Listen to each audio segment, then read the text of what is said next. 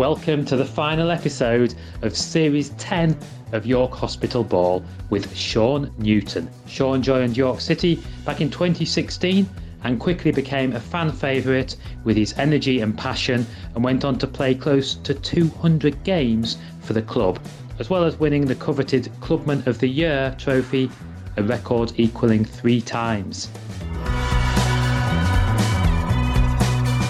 This episode is sponsored by Simon Malone, a local painter and decorator who offers a clean, tidy, and professional approach to interior and exterior decorating. Simon is also a massive York City supporter whose details can be found in the Trusted Traders Age UK directory as well as on Instagram.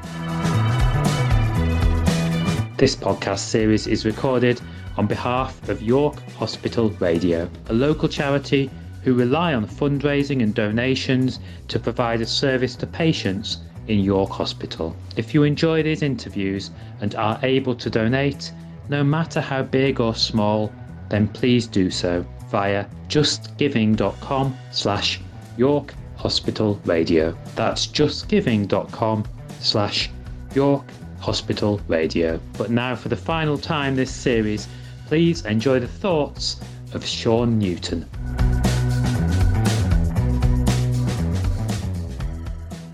First of all, thanks for joining us, Sean. Of course, five year spell at York City will take up most of this interview, but I wanted to sort of touch upon your pre York City career. And when I was doing my research, I noted that you were playing as a striker, I think in your youth for Tranmere. So I just wondered what that was like and, and at what point did you start moving further and further back and uh, end up at left back? Yeah, funny enough, it was I was took on by Everton um, when I was like seven, and I played up front. I think it was because my left foot I could score goals from anywhere at that age. So I scored a load of goals. So I just played up front, and then we went from seven aside to eleven.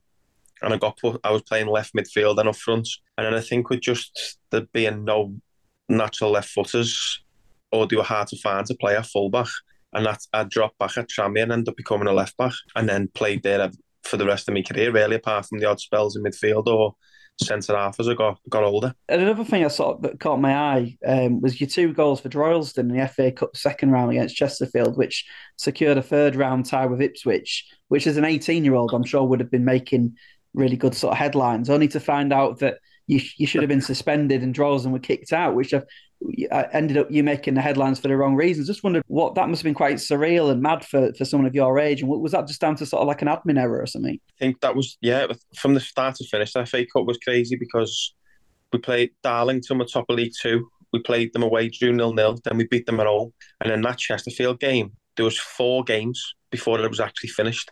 And even the fourth game ended up being the outcome it was. So the first one, we went 1 0 up, we got called off because of fog. So then we went back there. We ended up drawing. Then we got them back to Droylsden's ground. They were winning 2 1. We had floodlight failure. Then that one got rescheduled. And then we won 2 1. I scored two. And then the next day I woke up and it was actually, I was obviously still my mum and dad's at the time. And back then there was a, a sports channel called Setanta Sport. I don't know if you remember it. Yeah, I do. Yeah, Setanta Sport and Sky Sports. And they woke me up and just said, "You need to see this. You're on like the bit. You're on the Sky Sports news bit of saying that um, should have been suspended for the game. It was a Chesterfield fan that had looked on the FA website and realised I should have been suspended. And it just literally blew up from there. We ended up we had we'd have had Ipswich away in the third round. They were in the championship under Roy Keane, so they had like Ivan Campo and stuff playing, so it would have been good. But yeah, we ended up getting thrown out. I think what happened was because there was that many games in that round, secretary just got mixed up with when I was meant to be banned because I actually didn't play in one game, thinking that game was my suspension, and then played in the Chesterfield game, but it was the wrong way around. And the, to be fair, the secretary was absolutely devastated. Look, when I when I think back, and it must have been devastating for you. Like I say, you were I think you were only eighteen. I think it worked out at the time. It would have been a, a great opportunity, wouldn't it, to have uh, played against, like you say, Ivan Campo and people like that, and even face face Roy Keane as a manager. To be fair, I've never had a good affiliation with the FA Cup ever since that day. I've always either got beat against teams I should have won against, or got a draw, maybe that win a great draw with the possible chances you could have got. So me and the FA Cup aren't really good mates, should I say, apart from when I go and watch Liverpool, they seem to do well now. And you got a good goal against Stockport, which we'll come on to later on, which was was in the FA Cup. So not all bad. Yeah, that was that. The yeah, it was the FA Cup, wasn't it? Yeah, that was on BT Sport actually. Yeah, that that's probably my highlight of the FA Cup. That that game, to be fair, because I thought on the day we were very good. And that season still hurts me now when well, I think we'll, about we'll, it.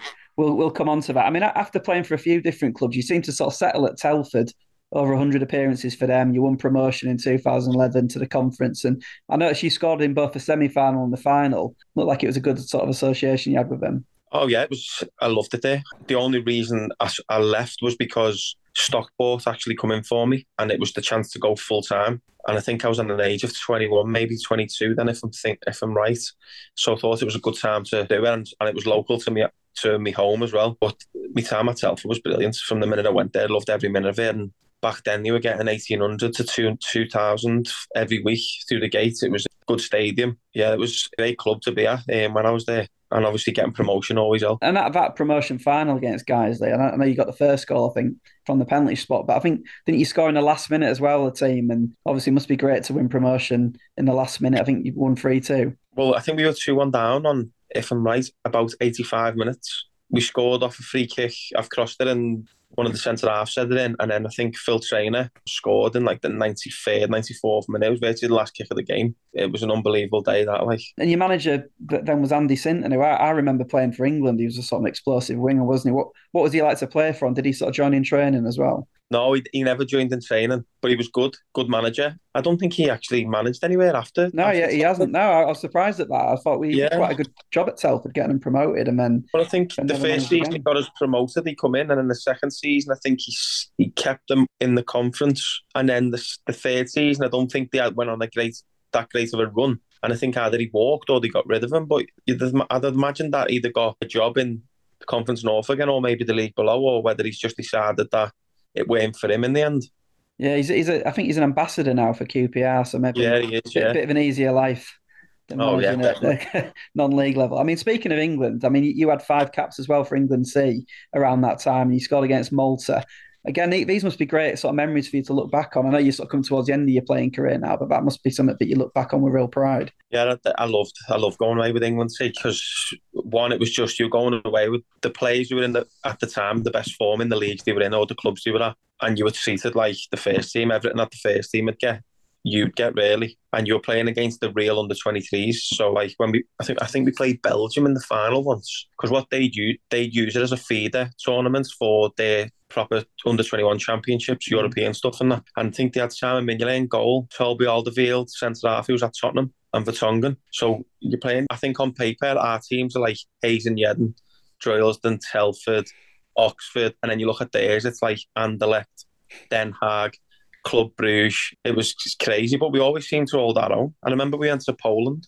and we'd just been told their forward had just gone for three and a half million euros to Werder Bremen. And we beat them 2 1. I think Richard Brodie scored in that game, actually. So it was great experiences. And I love I love every time I got called up for that. I loved it. Like, And have you still got all your sort of caps and your England shirts? Yeah, I've got my shirts and caps, yeah. That, uh, my mum likes to keep them. She's got them all in hers. I'll probably get them back eventually when she lets me, but she seems to keep all that type of memorabilia that I've got. Right.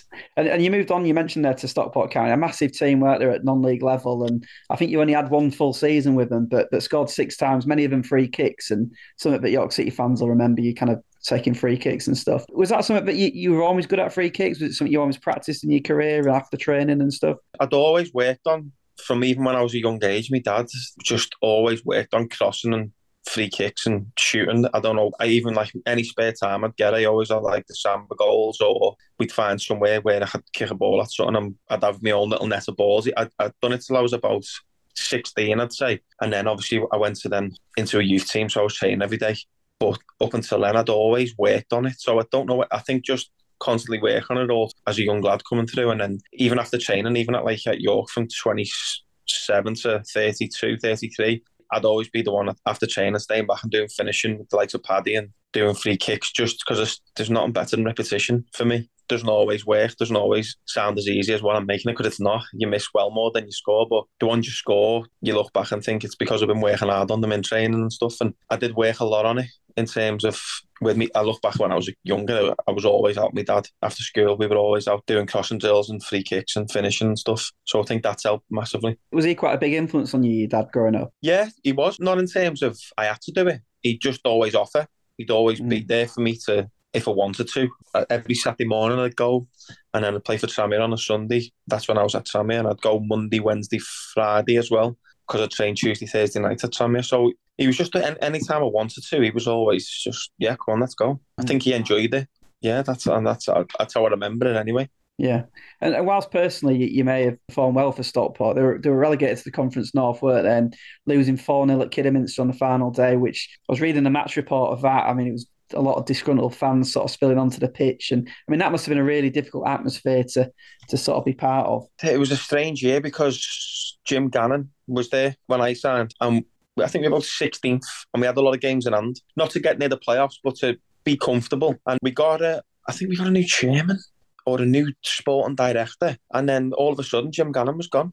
And then we got this coach from from Holland. Didn't really speak much English, but we'd gone from like having two centre halves that were renowned for being like head kicker, not really technical, wanting to get on the ball out and start attacks. Because even back then, it weren't really thought of, especially going back 10 years. And he just come in and I was getting, we were in a bit of a relegation. We weren't in a relegation fight when he come in, but he was wanting us to split and play out, and we never had the players to do it it was carnage. We were trying to do things we just couldn't do as a team. And then he was there for about two months, and it was probably two months too long. He got the sack, and then I think yeah, a man called Ian Bogie come in. He was at Gateshead. That's right. Yeah, yeah. I think I think he finished the season, but by the time he'd come in, it was it was too late. Like the damage was done because we'd gone two months without winning a game, trying to play off from the back when we weren't good enough to do it. And when you're doing and, that with, with their support as well, like I imagine that's difficult because they're, they're, so well supported at the Stockport. I mean, they, they could get nine or ten thousand if they wanted, and if, if they're on a roll. Yeah, I think it was that was just a tough spell for the club. That and that last day was carnage. We had to win and rely on results, and we knew at half time that everyone everyone was winning, so we were down. Oh no, actually the game got stopped for 20 minutes, I think. So we were in changing We got told the teams were winning comfortably and it was over and we had to go back out for like 50, 60 minutes. Yeah, that was tough. Like it was a not a great day looking back. And let's fast forward a couple of seasons. I mean, you, you signed for Wrexham after a couple of years at Lincoln. Gary Mills' first signing for Wrexham. I mean, what was it like playing for Gary? Because I mean, he obviously took a you. I mean, I looked, you know, you played every single game. I think under him, he made you captain. He'd say things like, you know, I, I want eleven Sean Newtons out there. I mean, that must make you want to sort of run through a brick wall for him. Yeah, he was at Gateshead and he tried to sign me in January from Lincoln. I was ready to sort of try and get closer to home because I'd been at Lincoln for two years. And I just texted him in the summer because I, I'd seen he was linked with the Tranmere and Wrexham job. Just said, I know you wanted me at Gateshead. If you're still interested and you go to any of them clubs, keep me in mind. And he said to me, as soon as I get through the door in one, I'll make you my first sign. And true to his word, he got the Wrexham job and I was there first signing. And from the minute I walked in, I love I loved it. Just as a bloke, he don't. I've not, I've not met many better than him. Some of the stories are exaggerated ridiculously, but i have never been one. I'll get onto that more when we get to the York stage. But for me, he was brilliant to play for. Training sessions were top draw. The first season at Wrexham, I'd, I'd, say up until maybe this year or the year before, when they've got the new owners and been able to go and buy very good players, I'd say it was the best football Wrexham might have seen, especially until the January period. And then all of a sudden, we, we hit a bit of a brick wall. Players lost a bit of form, and we just fell short of the playoffs in the end. And then the second year, I don't think the club had the money. We had like Jamal Fyfield, Moke, Connor Jennings, all them had offers on two year deals at other clubs. And Wrexham could only commit to a year. And I think it was on a lot less money. And lads were getting to the late 20s thinking, I need stability and I need to win as much money out the game as I can. So we lost a lot of the core, of the group that was good. And then the second season was tough, really. The first season, I remember having Moke on a few se- a few series ago, and he and he said that that was almost as good as when he played for York in 2012 under Gary, which which was incredible. You know, as a, as a supporter, I think that's the best football I've ever seen York play in terms of the style of football. So so for Moke to say that the Wrexham football that was played was as good shows how how kind of highly he regarded it. Honestly, we, I remember playing against uh, Jordan Burrow was at Halifax, and I, I remember we played Halifax and we beat them three 0 And I remember him saying to me, it's like he's playing FIFA and everyone's just tapping X constantly because it was just there was always a pass within five or ten yards, so it was impossible to look bad as a player because no one was far enough away from you for you to put the ball at risk. And we had Dom Vose at the time; it was incredible, and that was another thing that killed us. The, I think the club at the time needed money, and they just sold him, got rid of him. Didn't be coming from, and he ended up going to Scunthorpe because I think Scunthorpe in the football league, and that had, that had a big a big effect on the dressing room and and the squad because he was uh, in a way messy because he'd give him the ball And if we were drawing nil nil, he'd go and win the game one nil with a bit of brilliance. So yeah, it was it was just one of them things at Wrexham at the time. I love my time there. Great club, great fan base, great to see them doing what they're doing now. But it was just a bit of a strange time in terms of off the field. Yeah. And and obviously that, that relationship with Gary was clearly a key factor in you joining York City in October 2016, initially on, on loan. I presume you had kind of no reservations once Gary came in and, and Wrexham were selling all those players and were willing to accept an offer on you. Well, yeah, another one that Wrexham fans won't even know. We were playing Boreham Wood away and uh, we were at the hotel and I knew nothing about it. And he's pulled me and gone, like, Newts, I thought you'd have a bit of respect for me. Like, if you wanted to leave, just, and I, I did not have a clue. I've gone, Gaffer, I don't know what you're going on about.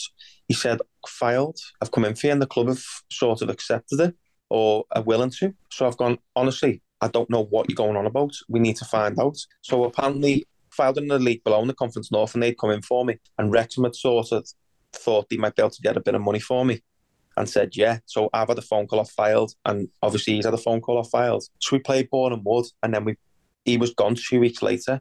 I was I thought I was going to Fylde. It was sort of done really.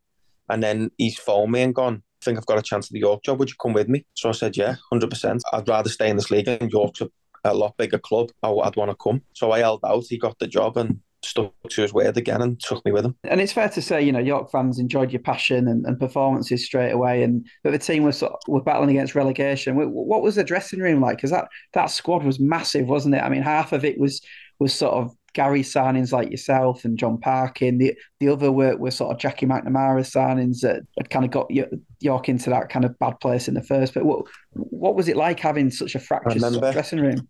I remember my first day I went into the office and there was 37 names on the board. And I said, are they all still here? And he said, yeah. He was like, I think it was the, did I come at the end of November? He said to me, it's going to take us till the middle of January to get the squad down to where I want to be and get players I want in. But when we do, we'll have a right chance of staying up. So I believed in him and we were so close. It was just that till the end of January, we didn't really get everyone in that we needed to. But there was 37 players and he said to me, there's 13 that are good enough. And training, when I come, it was like we were doing 11 v 11 and there was lads standing on the side who couldn't even get in the, the 22 man 11 v 11 on the pitch. It was it was carnage at the time. But as I say, I think from January to the end of the season, the points tally would have got us in the top eight or nine. Yeah, yeah. So, so unlucky, so unlucky. And then you look back the Wrexham game at home, I think we dropped points when we shouldn't have. There was but you could have done that all season, to be honest. That year, we were so unlucky. Well, you mentioned January there, and I was just going to kind of jump in and say, you know, the match against Barrow in the in the 94th minute, you, you scored a goal in front of a long a, a moment that, that you clearly savoured, sort of running around the back and and knee sliding in front of the fans. And it's also a goal that you didn't have a number on the back of your shirt, and it sort of does the rounds, doesn't it, now and again, that people think a fan had run on the pitch and, and scored. What, what's your memories of that game and that and that goal? Well, the, the memories of the game was I remember I was playing centre mid that game, and I've and I've gone in for the tackle, and as I've gone in for the tackle and turned, one of the Barrow players has just his boot has just smacked me in the face, and as you can see, me my nose is bent now. Um, but it was a mess. So I've gone over to the bench and just said I need the top. There was blood everywhere, and I've, I've I think I finished the game. I had like two buds up my nose. It was for ten minutes when I come back on. I was like, I don't know what's going on here. And then I sort of got me wits about me again. And then I just remembered the I, I think it was for Dane just when I got the ball and took a long throw. Seeing him sprint off the pitch to take a throw in was a mad.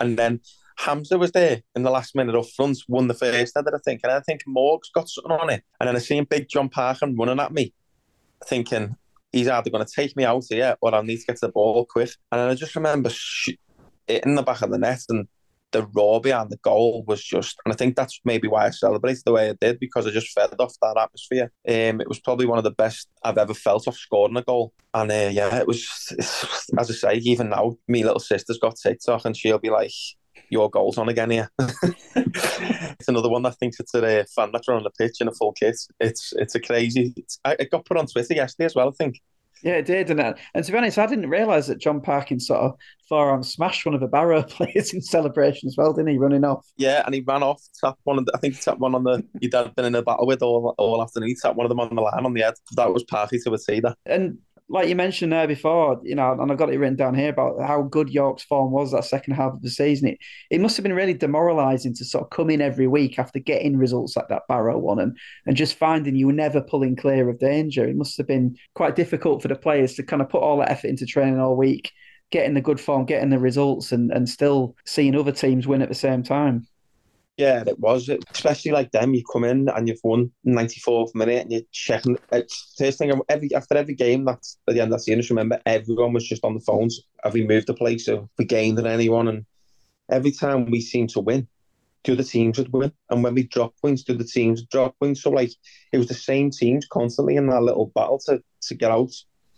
And the last day against Forest Green, I've I've watched that goal back even now, the Guiseley goal, and what that keeper is doing, coming that far to punch a ball and seeing it drop. It honestly, that that Forest Green game as well. You know, I've, I've written down here that you had sort of like a half chance, didn't you, towards the end that could have made it three two. Oh, it was um, on my right foot.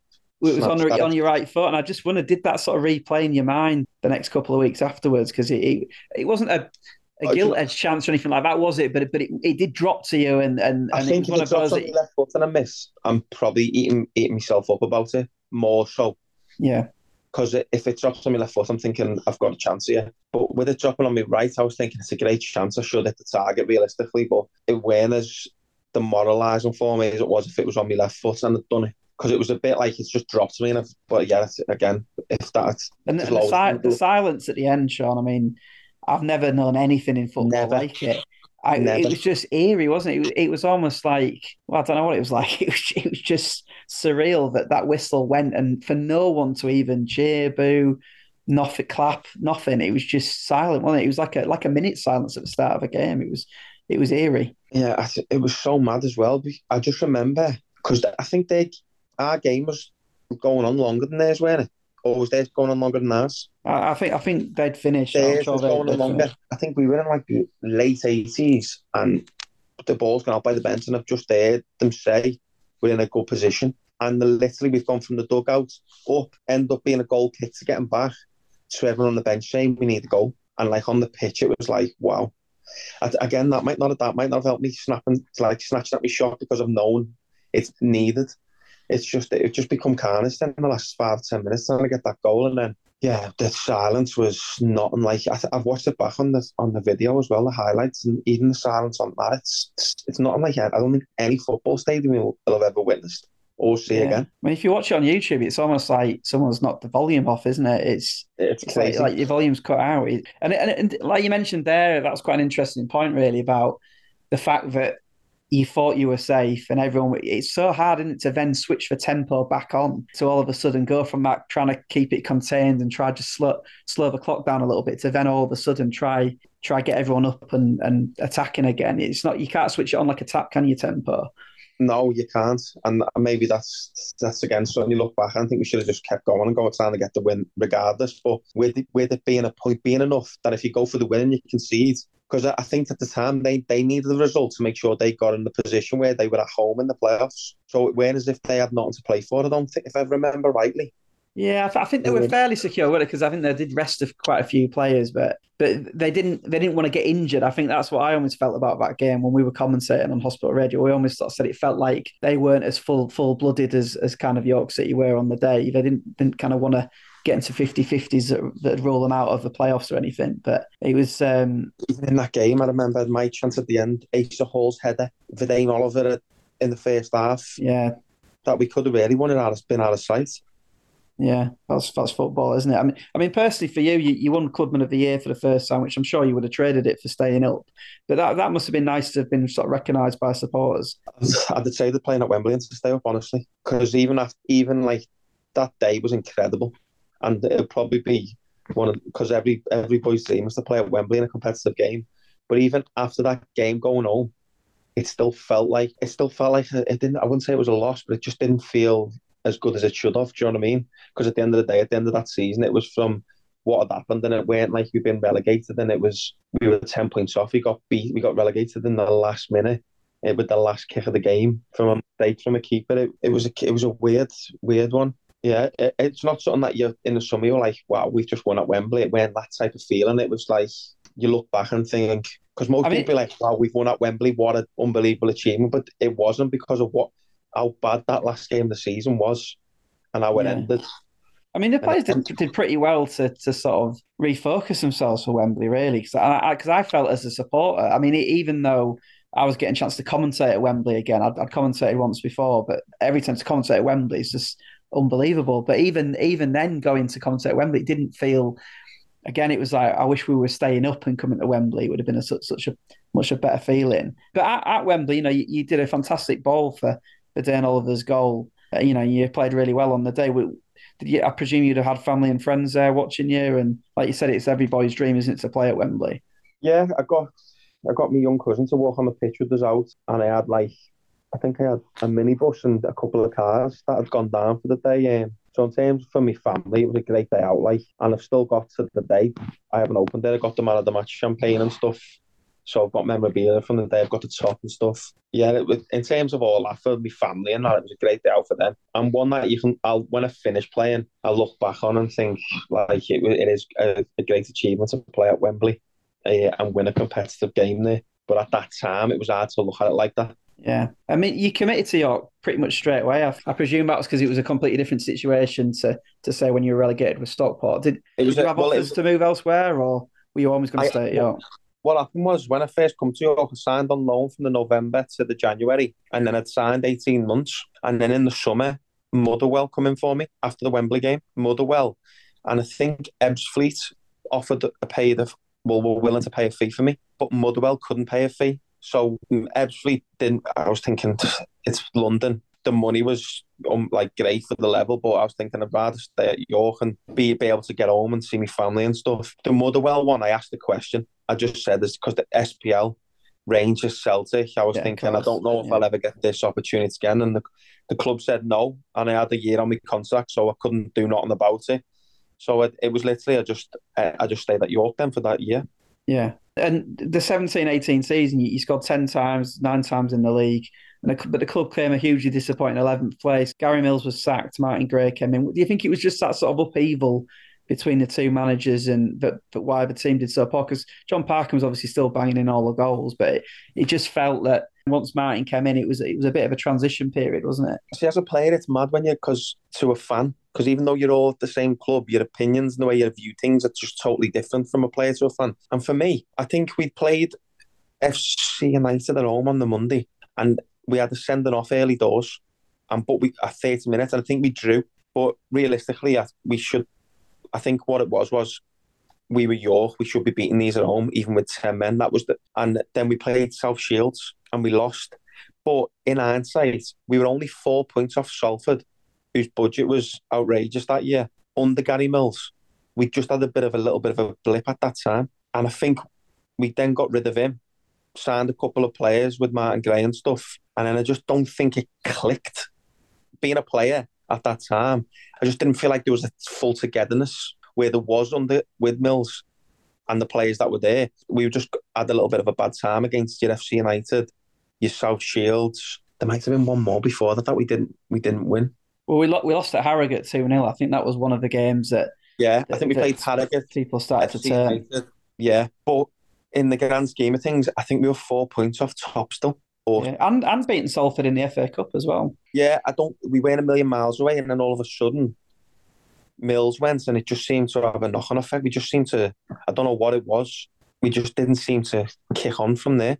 It was just like a win one, lose one, win win two, lose two. It weren't like a three or four games where we'd go unbeaten.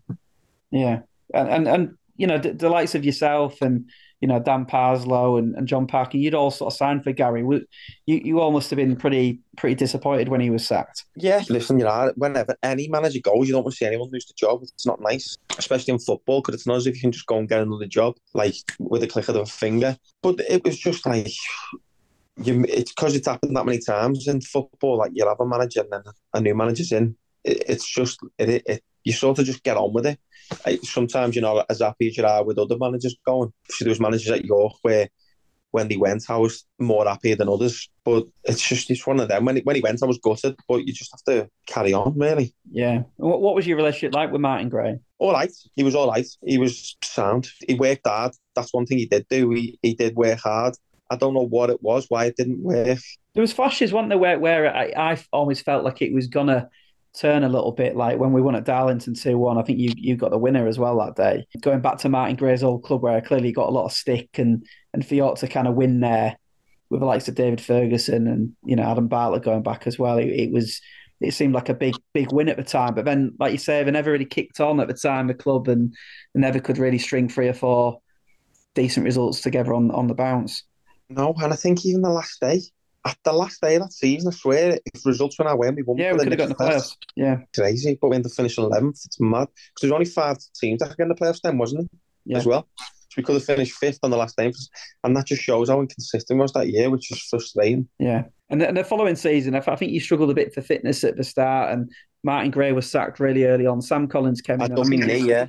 I think it's fair to say you, you and Matt, uh, you and Sam probably didn't really get on, and it was rumored that you refused to play for the club. And well, do you know what? Do you think you'd played the last, your last game for for York at that point? do you know, as a player of a club, and the way it had been put out there and gone, I knew that if I said anything or t- told the truth, it would come back on me that I'm the one that's trying to stitch the manager up. So I never done it. I just thought, just keep your head down and crack on. I never refused to play for the club. Never, my, my whole time at that club, I never ever refused to play. What had happened was I'd been rushed back fit, stayed behind after training, I'd done my own running, and we went to Darlington away, and I was on the bench. Alex Bray got sent off 5 1. I think I come on at 4 0 actually uh, for the last 10 minutes. I think Ferguson got whacked in the face. So we were playing midweek then against, oh, I might, might have been Blyth. So he pulled me and was like, I'm going to start you, get yourself right.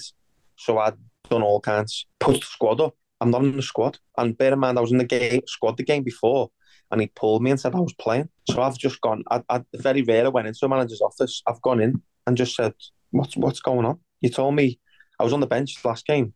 You told me I was starting this game, and I'm not in the squad. And he literally said, "I don't know if you're ready. You've missed a lot of football. I need. I'm at a stage where I need a win." So I said, "Well, the only way I'm going to get to that stage is if I play games." So then we'd we'd actually agreed mutually that I'd go on loan. So I'd agreed a loan move. They went to Blyth, I think, and lost 2 1, I think. And then they were playing Darlington and get it home. But I was meant to be going on loan after the Darlington game. And I was I was actually sick as well, to be fair. And then all of a sudden, I get a text off my mum saying, Why are you refusing to play? And I was like, What are you on about? She was like, It's all over York. I've put it out there on the radio and stuff. And then Cal Griffiths was injured. And he said, Newts, they have. So I don't know who it was that had leaked it to the press or what. But I, I think I went and spoke to the press at the time and said, listen, I don't mind you telling, thinking I'm a bad player, but you're questioning my, like the way I live my life here in terms of refusing to play for a football club that I'm getting paid to play for. Like, that's not the case. Said someone say, you know, all the stories, you can't just say stuff like that. I've had my mum text me, questioning me. It's not nice for her to hear. And I just left it at that. But the, the truth is that that is what happened. I was meant to be going on loan. Funny enough, it was to be going back to Stockport on loan. I'd even told I had to speak to them. And then I think whatever happened, it all come out, and then whatever happened fell through. And then I think he got sacked a week later.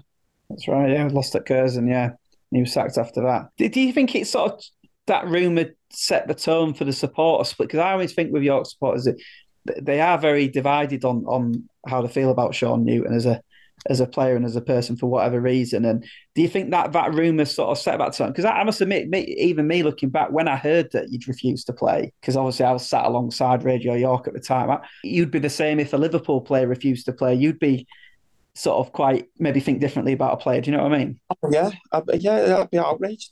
But I mean, on my little baby's life, I ne- I never ever once said I'm not playing for this club. Never. I, but I just didn't think it was right for me to start shouting that because at the time I knew what had come back.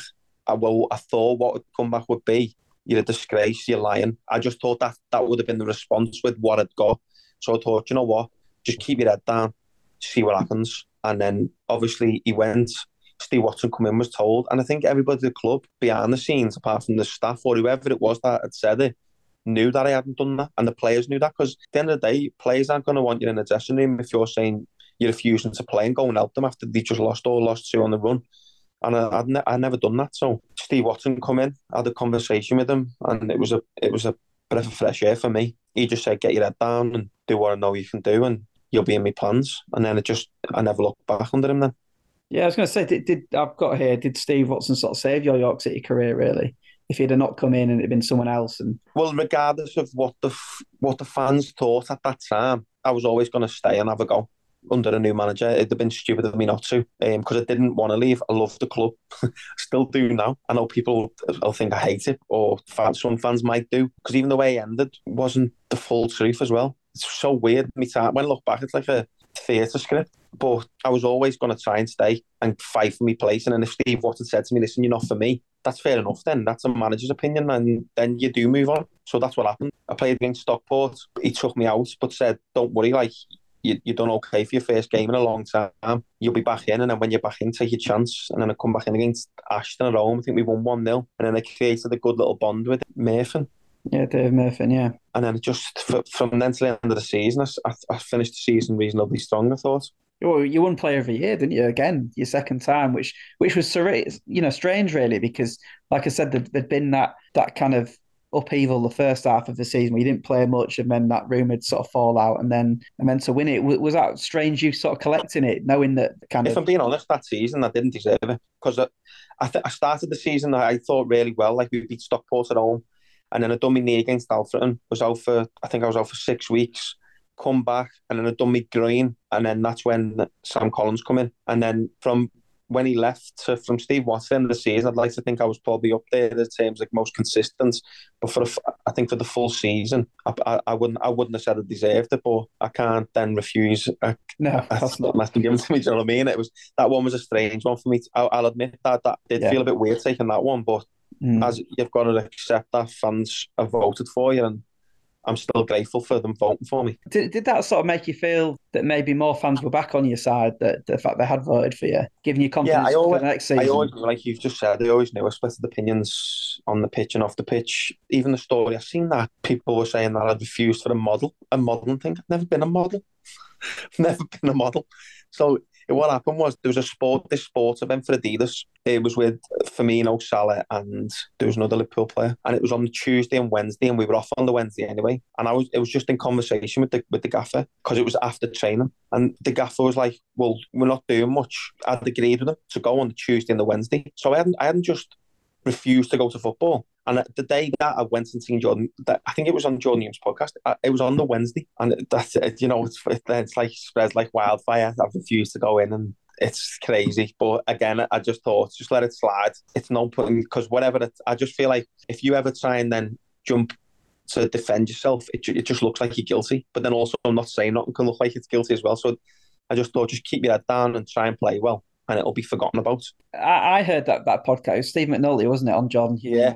and um, Gareth Seddons, wasn't it? I think, and and I think it was almost like a trying to be a funny story, and, and maybe you were at the I think of it. But again, you know, as a fan, that I was sort of thinking that at the time, I was thinking, well, if he did refuse to play and now he's missing, you know, it, and it's easy to see why why supporters were questioning it. But it's good that you can, you know, you can speak about your, your side of it. Yeah, that's what this is about. It is what it is. It's people even even now probably people won't believe it, but it's just it is what it is. That's what that's yeah. the truth about it. I'll, I'll, cross out the question then about whether you're going to be a model in the future. Oh no chance, not with this big nosy messing.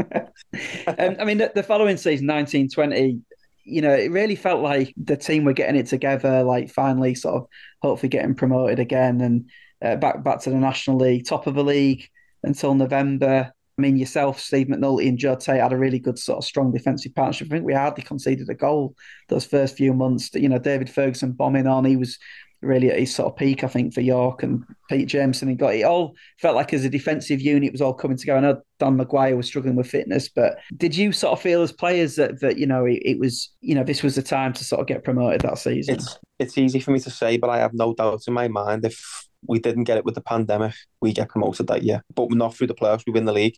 Kings had gone. I think in the last six games they'd played teams in the bottom eight and they took like four or five points they had gone, and we just picked up form again. I think we just beat Alfreton 3 0. We'd had a little spell, and what I know at the time, people might have been, even fans were getting on. I remember a few fans had to go at Jordan. After, I think we got beat 4 0 at home against Hereford. Yeah. And a few fans had to go at Jordan, uh, Jordan Burrow outside the ground, and it was a bit. Um, a bit aggressive, like I remember the lad speaking about it. But what you've got to remember is in the Conference North, you're never going to steamroll a season because you've got players who can play higher, but they're also not consistent enough as a group to do it all season. So what you need to do is you need to make your bad spell not last as long as as others. And I think ours didn't last as long as the others. And Kings were going through theirs, I thought, at a terrible time because it was coming to the end of the season. It was like end of Feb, start of March, and we just kicked on again. And they were running out of games. And I know for a fact they got their game called off me personally because if they'd have played and lost, their points per game would have changed and we'd have gone up. So they, they called their game off on the Tuesday, knowing that if, if it went if it went to points per game after that, that they'd stay top of the league. And I'm adamant that they knew that's why they done that. I mean, they, they were run, running an empty, were I think I think they lost at home to Bradford Park Avenue, who were who only had about six points all season. I mean, they, well, they were relegated. Yeah, it, it was. I think they had so many games to play in a short space of time, didn't they? But I think it was just they just didn't have the the kind of energy to do it. But do you look back on certain games like the Hereford one and maybe playing Kings Lynn as well a away that that they were just kind of ones that got away that even just getting a point in either of those would have would have seen us win the league. Kings in the way, I thought we were good on the day. I thought we should have hundred percent deserved the draw. But there's there's other games as well that you look back on that season and even uh, that season of I'll still think of that season for a long time because it had been there was one thing I wanted to do at York is finish a full season and get promoted before I left, and I'll always look back at that season and think for the team to play so well again. This we had the dressing room was brilliant Bootham Crescent as well. It was it was special that season, and it will be one that I even when I stop playing, I'll always think, what if? But yeah, I do honestly believe that that season it come together. The players we had, the group we had, it, it just felt like something was going to happen that year. Yeah. And and you mentioned about Bootham Crescent, and, and, we met, touched upon it earlier about game against Stockport on, T, on BT Sport and the FA Cup. It was you know you scored a really good goal from from distance, and the atmosphere that that night was really really good, wasn't it? Was it you know was it special for you as as a player? Night games. I know that was a Saturday, but I think it was an half half kickoff. It was a late one, yeah. wasn't it? Night games. They're not better. They were always they were always brilliant. Great nights. Even the winter nights. It, there was just something different about the place under the floodlights and it's sad. But as you say, the year that you move as a club, you go and get promoted. Maybe it was the right time. I know fans might not want to hear that, but I feel like the, the new ground's becoming a bit of a fortress now. The atmosphere that it's creating, I see stuff on social media and the fans behind the goal and stuff. It's it's like they've they've made it the home now. It's good to see, like. Yeah, and I mean, we mentioned there about about losing out to Kings Lynn, but York did obviously have a have another chance to, to get promoted through the playoffs, and just didn't turn up against Altrincham. Do it? I mean, it was it was strange. Eh, all the games behind closed doors, and I was I was fortunate enough to sort of have the opportunity to commentate on it. But why did it not work out against Altrincham? Was it was it the fact that they'd played the week before, or?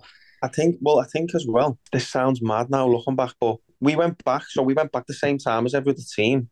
But when we went back, we were going back in groups of six. So we were training individually in a six and we were just running, running with the ball and we were doing passing drills where we were like 10, 20 yards away. And then after the first week, we had teams were doing normal training sessions. So we were already a week behind in terms of that stuff. And then we were told that we couldn't have a, a friendly the second week. Then we found out teams had had friendlies that they were meant to. And then it comes to the third week, and then we got the chance to have one friendly against Halifax, I think it was. We done really well in the game, but it just felt weird because even up until the, the semi final, get to the game, we'd only train with each other as a group three times, a full group, maybe four. Because the two weeks prior, you were in sixes, and then you split up into two groups of 10 or 12, and then you come together for the last few sessions. So it weren't like we'd been able to completely work on stuff, or and we hadn't seen each other for for a while. It was a strange, strange, but and then and then as well, you're thinking the other teams are the same boat, but they weren't. They'd been training together fully from the start. They went back. Whether we were a bit naive to the situation or not, or we'd done things completely right, who knows? But and as well, I think at that point, players were out of contract, and some might have agreed deals elsewhere. And I don't know. It's just it was just a strange. But even on the day, I think Alty weren't brilliant. I've watched it back, and I think I think I hit the bar I think we do have a few chances, but I don't think they were. I don't think they were at it themselves compared to the Alties that played against in the past. They just took the chances they had. Yeah, I mean Kempster had a great chance, didn't he, early on? Yeah, yeah, almost, a almost a bit like uh, Vadaine Oliver in the Forest Green game. It was one of those sort of if if only that had gone in, would it have changed the complexion of the game? Well, goals do, um, and nine times out of ten, it does change the game for you if you go and score. But as you say, it's one of them, and it's what you look back on and think, what if? Yeah, frustration for, for, for kind of you and the team, and but you you were named in the team of the year, clubman of the year for for another time, uh, you know, equal joint third again, were, were you kind of? I'm sure you would have swapped it for promotion, but but was that almost your peak season in the Yorkshire? Do you think? Yeah, I'd say so. Yeah, I think I never missed a game all year. And then obviously you get voted. I think that, that National League North team of the year, it's voted by the managers as well, which is a good one because obviously you're rated yeah. by the majority of managers. You know, they've rated you as one of the best. So yeah, I'd say that year it was probably my best, most consistent year at the club. Definitely. I think the first six months I joined was up there. I thought most weeks I was good, and then that season I thought I had a, a strong season. Yeah, definitely. And the next season as well, to be fair, you know, he's got a lot of goals, a lot of free kicks as well. I remember. Yeah, I think to away. be fair, yeah. But, I, but, I thought he played well that year as well, but then that got cut short, and then we come back with the fans, and then second game in, I just get a satisfaction and do. I'm out for four months.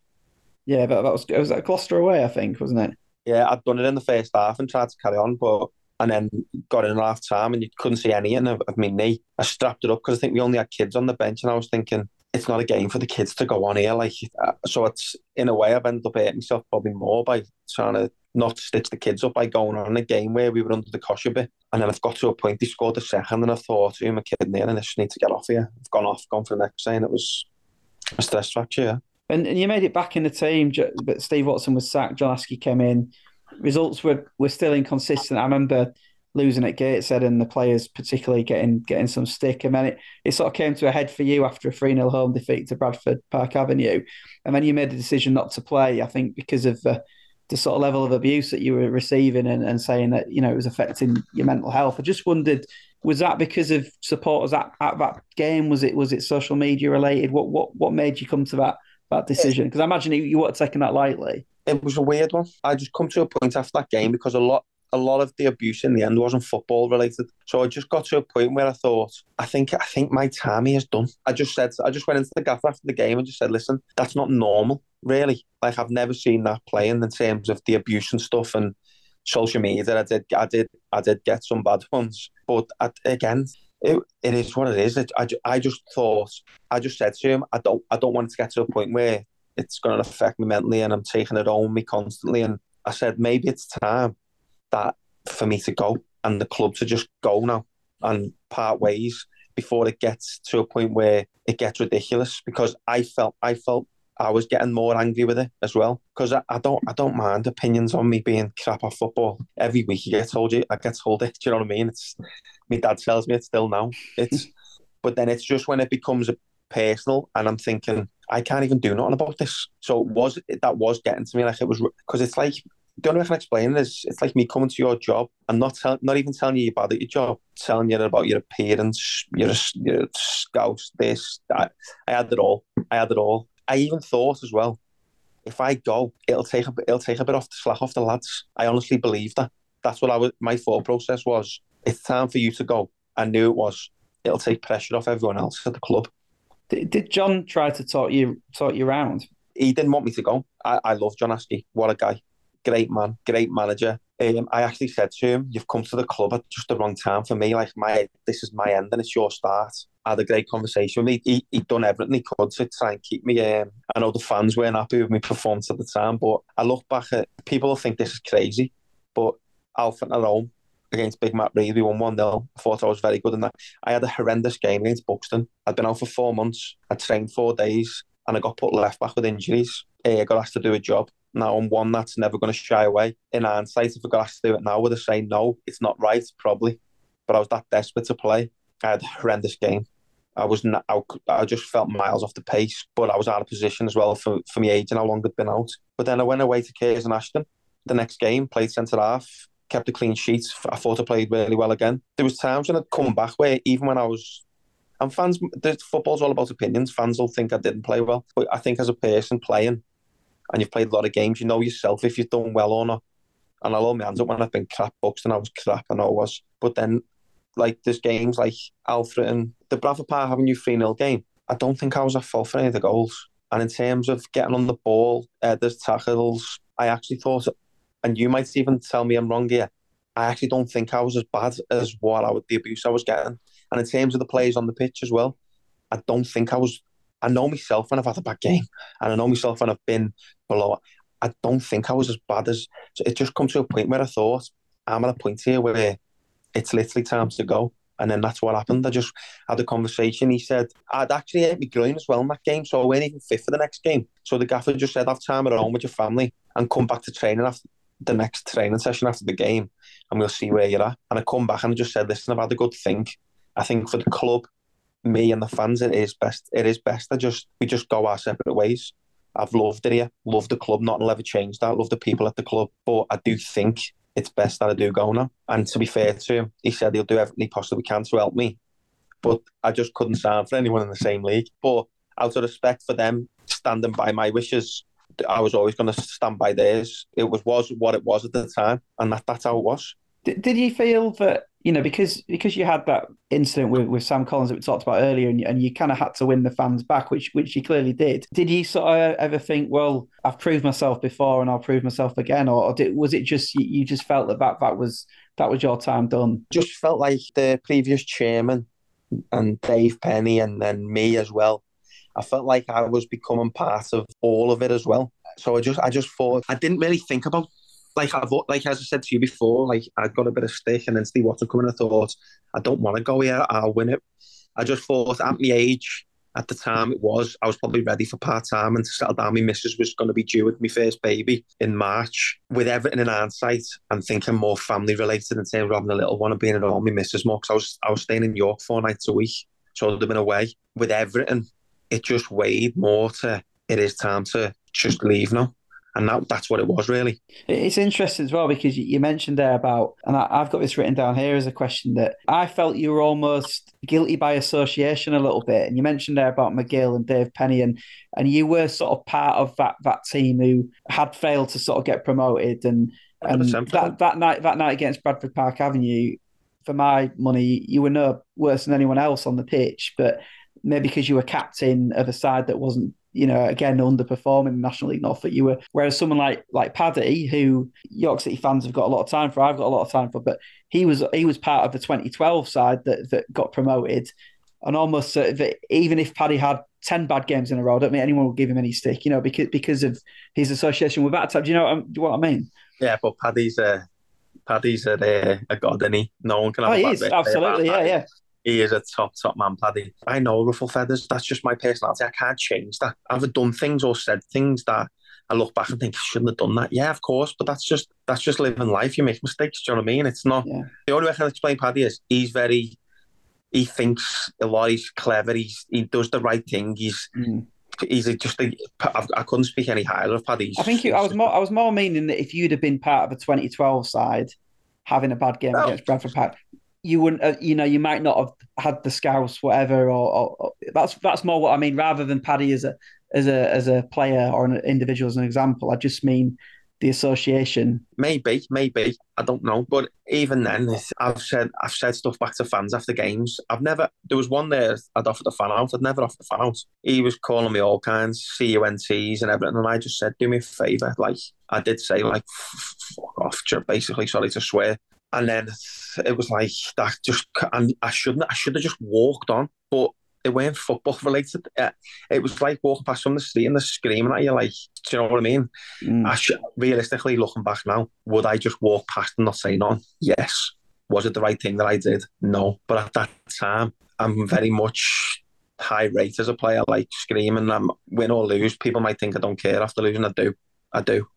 And then so it, it's just it's I've done I've obviously done things that I regret hundred percent. I think, But again, it, it what happens with football is it does it does stick, and when things do go wrong, it is easy then to for that to get brought up or be thought of definitely. And just final thing on it was one of those regrets sort of going straight down the tunnel after the Bradford game because that, that is something that I think got labelled at you at the time that, that about not caring and just straight down the tunnel and you know didn't acknowledge. I, I think at that point it was think behind the goal, I don't know if you remember, there was a. I remember just uh, I was waiting for. I think it was Peter to pass me the ball, and there was a full chance.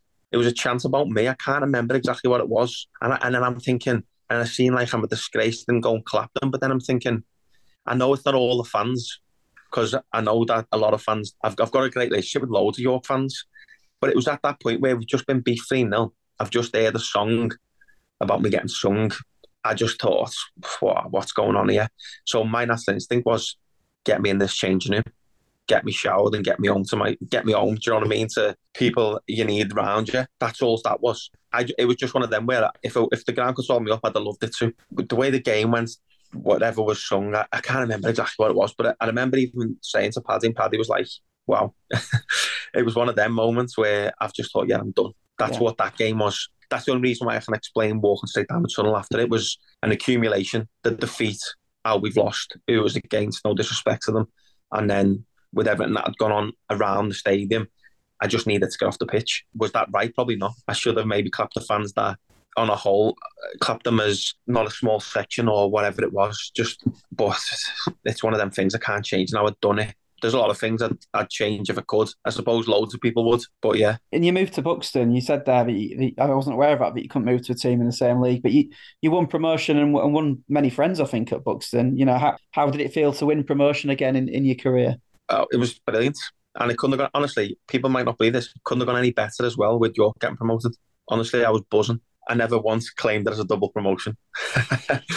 Even I, I never would. But I was just made up because it couldn't have gone any better. Going to Buxton for me in terms of football and family life, it was it was exactly what I needed.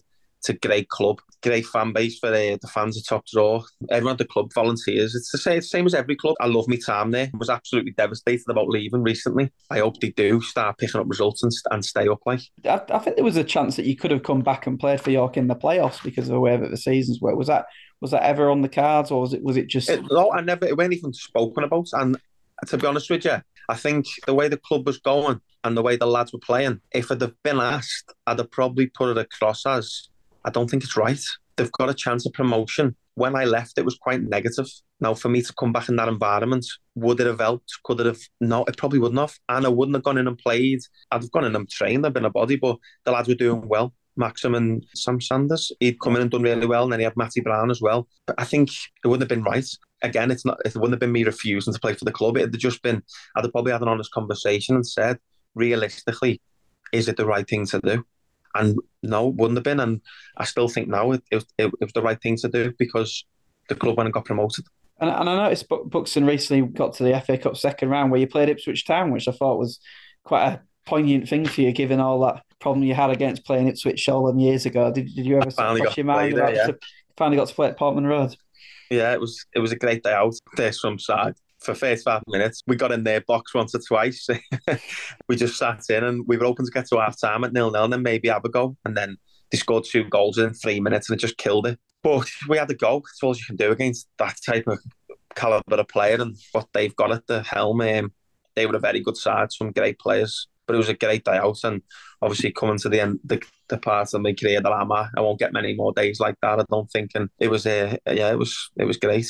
Yeah, the lad who got the third goal, I think Connor, someone I can't remember what his saying was, but yeah, it was a great strike, wasn't it? I was watching it back earlier. He was some player on the day, and Wes Burns as well. Them two were frightening. We had a young lad come in, his first ever competitive game from Bolton. He played left wing back.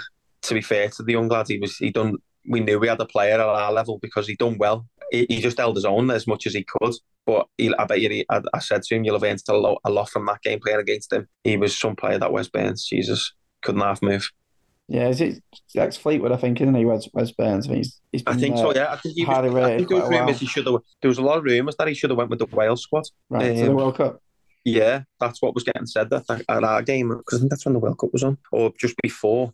Uh, yeah, so that's the caliber he was like. Him and Chaplin were the interchanges and the one twos. It was just a different level. Like. And recently, you, you've moved on to Ashton United as assistant manager, and, and you had a short spell, I think, leading Buxton as a sort of caretaker manager. Is that sort of you taking your your sort of steps into management to sort of look into that long term? Yeah, I've always, I've always wanted to. Um, even when I was injured for the four months at York, anything that I seen or thought I could help, even with the lads, I, I did, and I loved that. I, I just sort of had a go at that side of it, um, watching other teams and the strengths and weaknesses and stuff. And, and then I got the opportunity to take charge with Josh Ganny, the captain, and we took Matlock and Peterborough.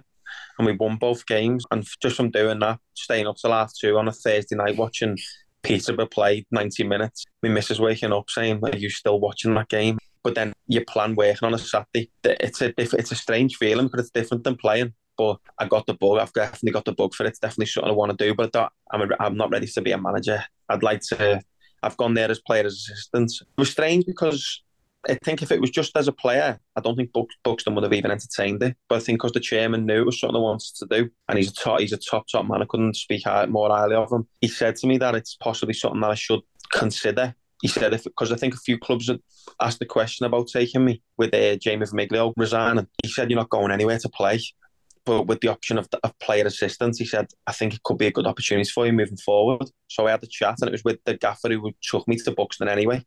Yeah, and I, I love my time with him. He's he's brilliant. So I spoke to him and straight away I spoke to the chairman and asked him how the feel for the place and I just thought, you know what, it's too good of an opportunity to turn down and I've been in two weeks. We've had every game called off. But in terms of meeting people around the club, training, it's it's been I've loved it. Like so, hopefully the game on Tuesday will be on. And it's a bit of a York City old boys as well. And I noticed that Jason Gilchrist is up front and Jack Mackay's playing for him as well, isn't he? Yeah, them two. And I think well, Jack Redshaw was there last year as well. Yeah, there is a few. There's been a few past, and there's a few there now playing. Yeah, so hopefully we can maybe go on a bit of a run. Who knows, nick a playoff spot. And, and I know you you you kind of you know closer towards the end of your playing career. But but sort of looking back on, on your playing career so far to this point, it, who would you say was the best sort of player you played with and against? Played with was Paddy McCourt. I was at Notts County. He'd come in and honestly, you'd do possession and he'd keep the ball on his own. You could probably do 16 players against him and the ball just wouldn't leave his feet. I remember some games I'd be like, wow, he's a legend at Celtic, isn't he? He's, he's, he was unbelievable. And I'd probably seen him at the latter end of his career as well. And then player I've played against, I remember playing Man City in a pre-season friendly, and it was it was Nigel De Jong, they had him, and Roque Santa Cruz playing. Them two were just another level. It was crazy. He was looking one way and hitting the ball the other, and the player who was at the ball to didn't have to change direction to control it. It was just and the way he hit the ball. I remember playing Stoke as well. Charlie Adam at Liverpool as a fan, you do. I didn't ever think he was he was that good playing against him. I was like, wow, he hits a ball, his left foot. I've never heard the ball make connection with a foot like it. It was ridiculous. And then you've got people like us at our level who think we've got good technique or can hit a ball and then you compare it to them, it's it's just scary how good how different the level is. But yeah, I'd say best against Santa Cruz or Nigel De Jong. And best player I've played with is Paddy McCourt. And who was your sort of best manager of your career, or who who's the sort of manager you think if you do eventually go into management will have the most sort of influence on your style? Do you know what? I'd say even the bad, I'd take a bit from everyone. And even just for instance, even going back to the Sam Collins part, when I took charge at Buxton, I made sure that because there was a couple of lads that had been playing under the old gaff, the manager, that weren't going to play. I weren't going to play. So I just thought, would I have maybe come to terms with the process a lot easier if he'd have phoned me or pulled me days before instead of changed my mind, instead of just putting a team sheet on the board and I'm not involved. If he'd have explained it to me, I think you've got to take bits from everyone. But in terms of Gary Mills is up there. And again, I know people, you, I remember seeing things like lads were drunk every Friday for games. It was honestly, it was never ever like that. Did one or two players at times take it too far, yeah, and they never played. They never played again. It was literally team bonding. Was in a pub, yeah. Was it ideal? Probably not. And it was literally have one or two pints if you want. If you don't want, don't. If you can't do that, don't. It weren't go on, there's a free bar open, go and go and get it as drunk as you want. It was never like that. But Big John Parkin probably could have four or five pints and play. Do you know what I mean? It wouldn't affect him. And some of the, some of the other, other players who were older than that at that time. But then obviously there was some players who then decided to take it too far. But then that just becomes with having respect for the club, the manager, what the rules are. And if you don't abide by them, then then, then players were gone. They didn't play again. But again, again, you know, I always think that that is by association. You know, I'm sure Gary Mills didn't have any different sort of team bonding in 2012 than he did when you no. guys were relegated from National League North. It just happens to be that that you know if you're winning, people don't mention it, and if you if you're well, getting beat, people do.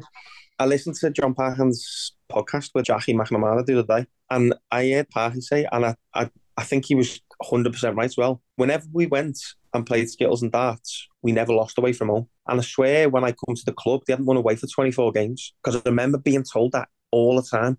We've not won away for ages. We've not won away for ages. So uh, it's it's a weird one because when when the chips are down and you're not winning, it's easy to say that's why it's in the wrong. But we, I don't think we lost away from home. So then, is it working? It's weird. Obviously, is it? That's what I mean. Lads weren't going and getting drunk. it was if you can have a pint or two. Because let's be honest, if we're going back 15 years ago, players did they probably have a pint or two or a glass of wine on Friday. That's totally gone out the game now completely, and I think that's why it's frowned upon so much. It, it's never as bad as what's been put out there. And and you mentioned earlier about about you know you had some regrets over your career. I just wondered whether you have any regrets of not sort of having the opportunities to play higher. I mean, you, you played League One, I think, for Notts County on loan. You know, with, with, your ability, do you ever sort of think miss out on certain moves or certain things didn't happen in your career where, where you could have could have played a bit higher? There was a there was a couple, yeah, but I, I could have went to League Two instead of Wrexham. But I thought Wrexham's the, the club I could have went to. Wrexham were a bigger club, and it was I didn't have to I didn't have to move. So I could have tested myself one or two times, and then obviously the Motherwell one in the SPL. Who knows what would have happened playing there for a couple of seasons? The only one I look back on that I think would have been a good would have been good to experience is, is that just for the Celtic and Rangers games and yeah, competing at a proper like a top, maybe getting into Europe and you know just stuff like that. That is the only one I look back on and think, wonder what would have happened if if it, if it went there. Do you know what I mean? But apart from that, it's, I don't know. It's it's it's one of them, hindsight in it because you, you could have gone to them and then watch Wrexham could have gone and got promoted and promoted again, or I could have went to Fylde and York stayed in the conference and then went to League Two the next year. It's all in hindsight, in it?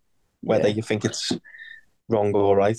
And if you'd have gone at Motherwell, I might not have got you on this podcast, you know, to talk about your five years at York. So every cloud. I know, yeah, I know. well, Sean, it's been great to speak to you. And I'm, I, you know, I hope you've you've kind of enjoyed looking back at the the good and the bad, and and a chance for you to sort of say your side of the events with things. Yeah, it's been a pleasure, mate. Honestly, uh, really grateful that you asked me to come on, and I'm buzzing to see the club back. The stadium full looks unbelievable, and you never know this year. The playoffs are on. I think for for the lads, they've got a great squad, great group of players. Obviously Alex Whittle's back there, and then you've got the players that were there from last year.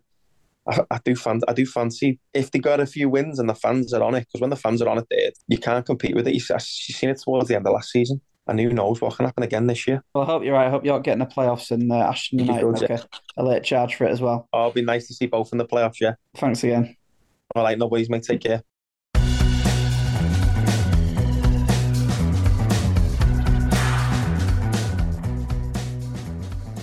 Massive thank you to Sean Newton there for giving up his time and hope people enjoyed that. Apologies, this, this episode has come significantly later than the other ones. I mean, it was just work commitments, came at the wrong time for me, and um, always pride myself on making sure the episodes are 100% finished and ready to go. I don't kind of put them out if they're, they're kind of half done. So hopefully that was uh, worth the wait, and hopefully people have enjoyed the series. I've I really enjoyed putting it together, and I want to say thank you to the many people who have um, helped promote it along the way. So um, Radio York asking me to go on and speak with them. Michael, as ever at Y Front, allowing me to kind of write in the fanzine and also for his kind of uh, retweets and, and, support. Gabriel at the Evening Press as well. And, and apologies if I missed anyone else out, but pretty much for the kind of um, York City fan base, really just sharing any promos, spreading the word, commenting how much they've liked certain episodes, all of it. Honestly, I know, I know I kind of repeat myself, but all of it makes a massive, massive difference to us. And ultimately, the, the more kind of episodes we get downloaded, the more people are interested in sponsoring, and the more people,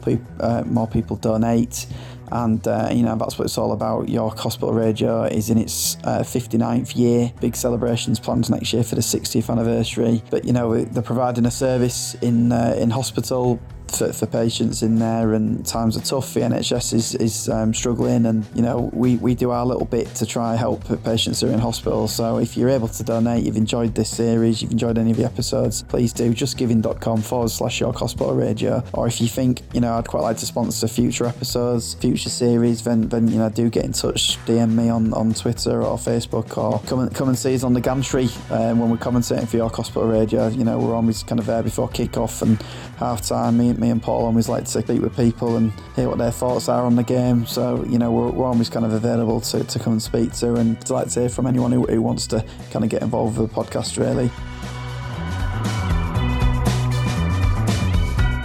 Terms of going forward, hopefully do another series. I've definitely got um, some contacts I want to want to follow up. I want to do a few more kind of specials or things that are a little bit different, uh, but there'll be kind of more things on that when I've got them in place. Normally for me, podcast comes, I put a lot of effort into putting them together and, and then kind of have a bit of a break. So that, that's the kind of situation I'm in at the minute. But you know, I'm hopeful we'll, we'll be back. It's been a very successful series, lots and lots of downloads. I think we did 2,500 last month, which is up there with some of the best figures we've had. Chat chatting in numerous countries again, which again is really kind of um, pleasing to see. The Switzerland chart is, is a new one. Whether that's uh, people, a lot of people have got VPNs uh, pointing towards Zurich, I don't know, but um, but it was quite a quite a nice email to get to say that your uh, your podcast has charted in the top 100 in in Switzerland. Just finally, uh, as I normally do at the end of each series, is to, to thank James Charters. Uh, he's the guy working behind the scenes, editing, producing the podcasts, making me sound, you know, relatively competent. So always, always like to, to thank him, and, and also Keith Lee, who uh, for the episodes with Dennis Smith and Andy Lean, and we recorded them live in the studio, and he was the one who, who kind of uh, produced those episodes. So big thank you to those two. I can't do podcasts without those those people, and uh, for Paul doing the little. Um, intros as he normally does at the start of each episode. So thanks to all those people. It's a massive team effort. Thank you for listening, and uh, and hopefully we'll do some more series soon.